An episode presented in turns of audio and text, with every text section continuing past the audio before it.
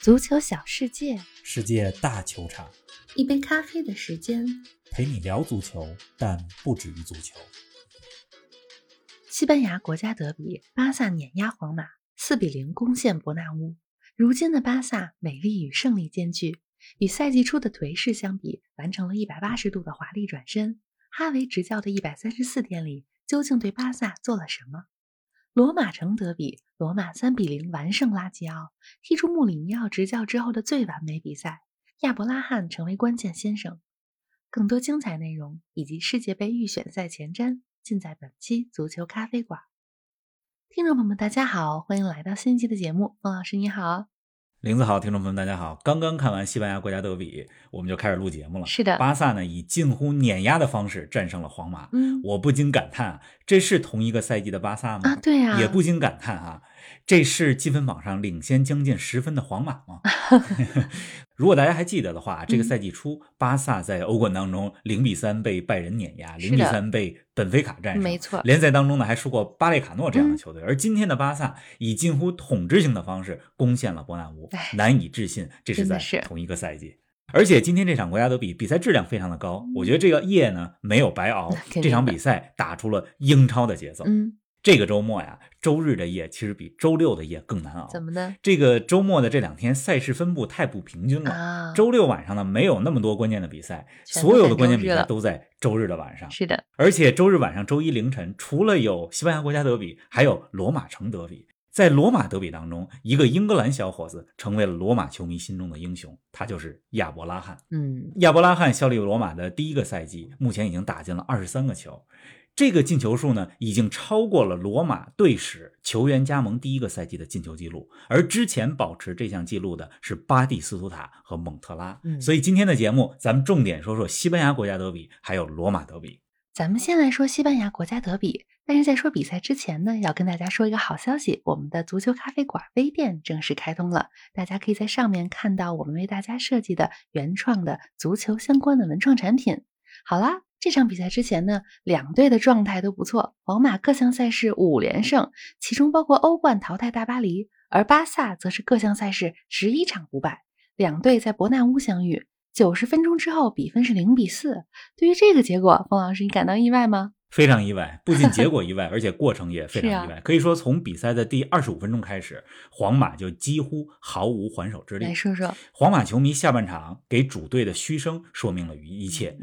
你很难想象啊，这是一支在积分榜上有着九分领先优势的球队。是啊，面对着巴萨，而且皇马在前几周刚刚战胜了大巴黎，应该说那场比赛让我们对皇马建立了进一步的信心。但是几周之后对巴萨打成这个样子，我觉得皇马球迷这个夜晚是非常失望，难以接受。嗯，而且皇马在积分榜上比巴萨领先十五分啊，在这场比赛之前，对吧？所以这个比分令人非常的惊讶。嗯。刚才你说到了啊，这场比赛之前，巴萨各项赛事十一场不败。是的。那么，而且在这十一场比赛当中啊，巴萨有五场比赛打进了四个球。嗯。自从奥巴梅扬、费兰托雷斯、特拉奥雷加盟巴萨之后，球队的进攻火力非常旺盛。但就算进攻火力这么出众，你很难想象巴萨对皇马在皇马的家门口能够打进四个球。是的。那皇马这边呢，虽然本泽马这场比赛打不了，但是不能成为他们四球惨败的借口。哎，刚才你说到啊，从比赛上半场第二十五分钟开始，皇马几乎就毫无还手之力了。我想有些听众看了直播，有些可能因为比赛时间不太友好而没看比赛，来给我们简单说说比赛的过程吧。皇马和巴萨这场球啊，我觉得可以分成三个阶段吧。第一个阶段呢，是从比赛的开场到第二十五分钟，这个阶段里边双方互有攻守。虽然说巴萨的进攻机会更多一些，但是皇马也有进攻，可以说是你来我往。今天这场比赛开场之后，巴萨排出了四三三的阵型，这个阵型呢，也是二零二二年以来他们一直惯用的阵型。嗯，而皇马这边的阵型呢，介于四三三和四二四之间。今天安切洛蒂排的这个首发阵容有点意思，嗯，就是巴尔韦德，他实际上打到了前锋的位置上，而莫德里奇的位置也非常的靠前，所以这个阵型非常像四二四。那开场之后呢，双方节奏非常快。其实比赛当中的第一次非常有威胁的进攻来自于皇马。皇马这边在第六分半的时候，巴尔韦德在禁区线上打出了一脚非常漂亮的中远距离的射门，但是这脚球呢被巴萨的门将特尔施特根给扑出去了。这也是这场比赛当中皇马非常少有的机会。那么在比赛的前二十分钟时间里边，其实我觉得皇马的中后卫米利唐他的状态非常的不错，他有几次中远距离的长传非常的精准。但是这只是在前二十五分钟。嗯，比赛其实过了十分钟以后，巴塞罗那获得的机会就越来越多，而且他们的前场紧逼战术非常的成功。你看到皇马在后场的出球就非常困难了。开始费劲了。嗯，总体来讲吧，前二十五分钟，我觉得双方的进攻转换都非常的快。打到第二十五分钟的时候，皇马这边的克罗斯和巴萨这边的弗兰基德容这两个中场都分别吃到了黄牌。嗯，那么从场面上来看呢，越接近上半场的中段，就是二十多分钟的时候，皇马就越来越吃力。那第二阶段呢？是否可以说奥巴梅扬第二十九分钟的进球改变了比赛走势呢？像你说的啊，巴萨进攻占优之后，很快进球就来了。巴萨呢，第二十九分钟取得了进球，那个球是登贝莱。在右路突破传中，奥巴梅扬头球抢点。你看，之前咱们几个月之前说哈维执教巴萨的时候就说过，哈维是非常看重奥斯曼登贝莱这名球员的。是的，他选择相信登贝莱，那么就相信成功了。至少这场比赛证明了登贝莱在右路的突破是非常棒的。嗯，那个球完爆皇马的左后卫纳乔，传中之后，奥巴梅扬抢点头球破门，一比零。你刚才说是不是这个球改变了比赛的走势？我觉得不是，真正改变这场比赛走势的是第三十七分钟皇马的第二个失球。嗯，那么那个球呢是巴萨发角球，也是登贝莱把角球发出来之后，正好落点是落到了皇马的两个中后卫阿拉巴和米利唐的中间。嗯，巴萨的后卫阿劳霍，乌拉圭的小伙子头球破门。可以说这个球真正改变了比赛走势，因为定位球的失球对于皇马防守的信心影响是非常大的。上半场就是二比零。哎呀，中场休息回来之后啊，安切洛蒂进行了人员调整，但还没等到战术调整见效，巴萨就又进球了，而且是连入两球，零比二，很快就变成零比四了。安切洛蒂在中场做出了两个换人调整，卡马文加呢换下了克罗斯，一是因为克罗斯上半场踢得比较吃力，二是因为呢他身上已经有一张牌了，架不住巴萨这么冲。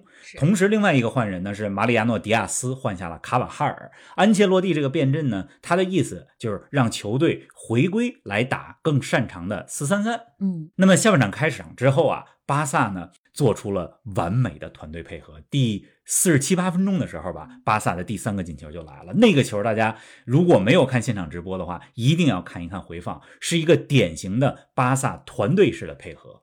那个球最后的进球者是费兰托雷斯，但是在进球之前，这个球经过了登贝莱、弗兰基德容，还有奥巴梅扬。奥巴梅扬那是一个非常漂亮的后脚跟的传球，最后完成破门的是费兰托雷斯，这是一个非常巴萨式的进球。是，哎，再说第四个进球呢？巴萨第四个进球啊，可以说让皇马的球迷应该说是非常的沮丧，因为那个球是一个非常简单的后场的长传，找到了前面的费兰托雷斯，托雷斯助攻奥巴梅扬。奥巴梅扬把球打进，这场比赛也是完成了梅开二度。在第一次西甲的国家德比当中就进两个球，奥巴梅扬非常的不错。这个球打进之后啊，巴萨还有更多的机会把比分扩大到五比零、六比零都是有可能的。但是库尔图瓦发挥的非常的出色，避免了更大的惨案发生。而皇马这边呢，精气神儿已经看不到了，好像。球队当中只有莫德里奇在战斗一样。是啊，哎，从赛季初的人见人欺啊，到如今客场痛击皇马，巴萨的一个赛季之内的巨大改变，首先要归功于哈维。西甲积分榜上挺进前三，欧联杯打进八强，国家德比四比零大胜皇马，最近十二场连续不败。哈维用这些成绩告诉了我们，这一次你可以相信俱乐部 DNA。这一次确实可以相信。是，呃，我特地算了一下，哈维上任到。今天一共是一百三十四天，从二零二一年的十一月六号到现在，嗯，那么哈维对巴萨的改变，呃，大家是有目共睹的。我觉得他在巴萨吧，主要是做了三件事情，造成了或者说直接带来了今天的这场大胜和最近成绩非常的不错。来说说这三件，首先呢是战术上的定型，现在的巴萨阵容体系和战术打法非常的成型了，四三三的体系。是，大家可以看到啊，实际上在哈维上任的前一个阶段，比如说去年的十一月、十二月的时候，他还在进行阵容战术的探索。但是自从啊今年一月中旬在西班牙超级杯当中二比三输给皇马那场比赛之后，他就笃定了要打四三三。那场虽然输给了皇马，但是四三三让哈维和巴萨整支球队看到了希望，所以最近的比赛都是在用四三三这个阵型。第二件事呢？第二方面呢，就是人员上的引进。大家可能有人会说，说巴萨现在之所以进这么多球，进攻这么好，是因为引援得力。奥巴梅扬、特拉奥雷、费兰托雷斯来了以后，尤其是奥巴梅扬的引进，可以说让巴萨的攻击线变得有人完成最后一脚了。是，但是我想说，对吧？人员上的引进在这里边，哈维也有很大的功劳。这几个引援都是哈维和俱乐部的高层管理人员一起决定要引进谁的，尤其奥巴梅扬这个引援。可以说是打破了俱乐部 DNA 的，因为按照以前，如果说真的要遵循俱乐部 DNA 的话，巴萨是不会引进一个 三十出头的，在其他的球队里边有纪律问题的这样一个前锋的。那么奥巴梅扬来到巴萨以后，大家可以看到，之前的巴萨只是在中前场能够做出一些非常出色、漂亮的配合，但是没有人去完成临门一脚。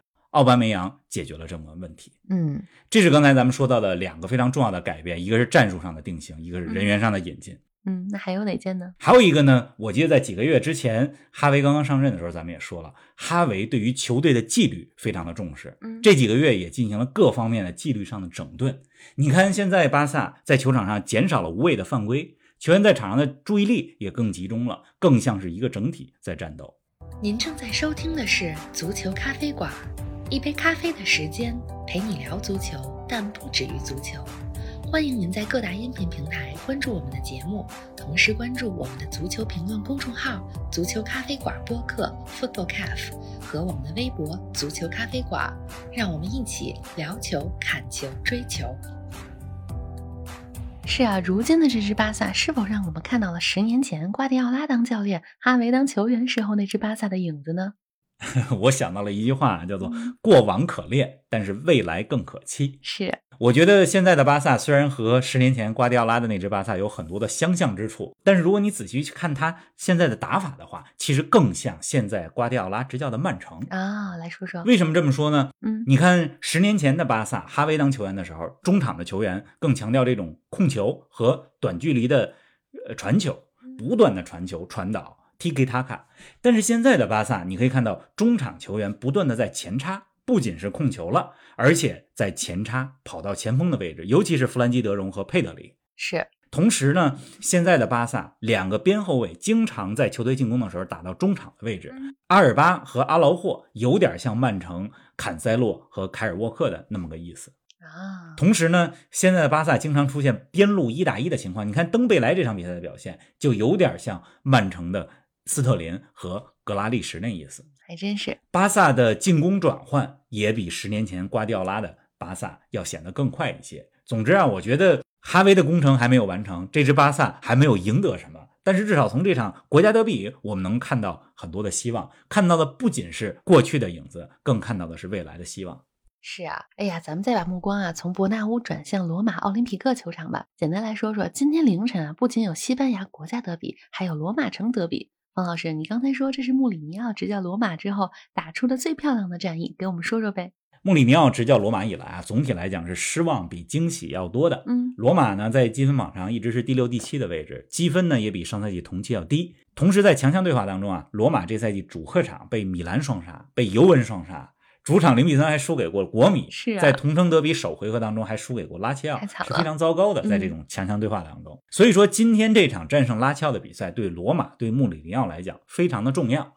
罗马呢上半场就三比零领先了，之所以打得顺，是因为门前把握机会的能力做得不错。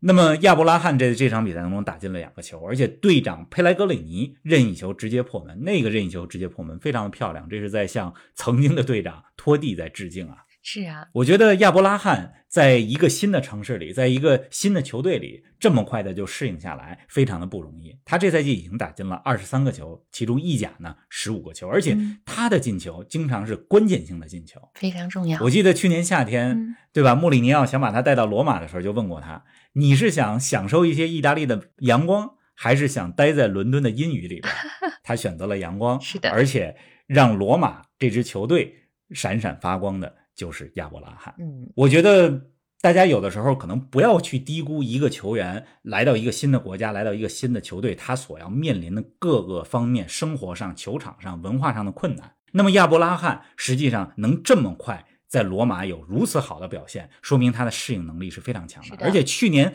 九月份他刚刚加盟球队一个月的时候，你就能看到亚伯拉罕在和罗马的球迷一块儿唱罗马的队歌。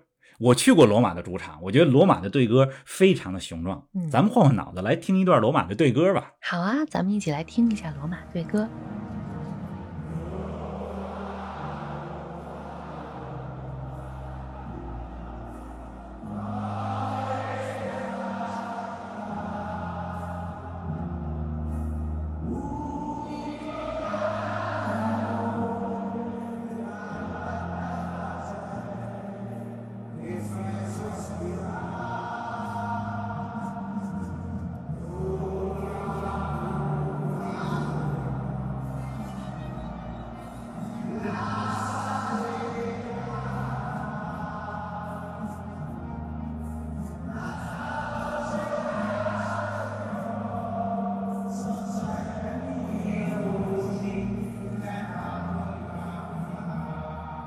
那刚刚过去的周末，除了两场德比大战，还有其他值得说说的吗？值得说的太多了，所以说这礼拜日晚上、周一凌晨的比赛太多了。比如说诺丁汉森林和利物浦的足总杯的比赛，这场比赛呢，利物浦一比零赢了，打进唯一进球的是呃迪奥戈若塔。嗯，但是这场比赛诺丁汉森林踢得非常的顽强，而且别忘了诺丁汉森林和利物浦这是一对儿老冤家，是也是个值得将来咱们找一个专题的节目专门说说一说的话题。对，这个利物浦啊，在七八十年代可以说在欧冠的赛场上非常的出色。他们夺得欧冠的年份，注意，一九七七、一九七八、一九八一，就那几年，中间断了的两年一九七九和一九八零，夺得欧冠的就是诺丁汉森林。嗯，而且，一九八九年的希尔茨堡惨案就发生在利物浦和诺丁汉森林的足总杯半决赛之前，所以森林和利物浦是一段非常值得说一说的恩怨情仇。咱们将来有机会的时候专门来说。没问题。另外，在英超当中，刚刚过去的周末，阿森纳和热刺都赢球了。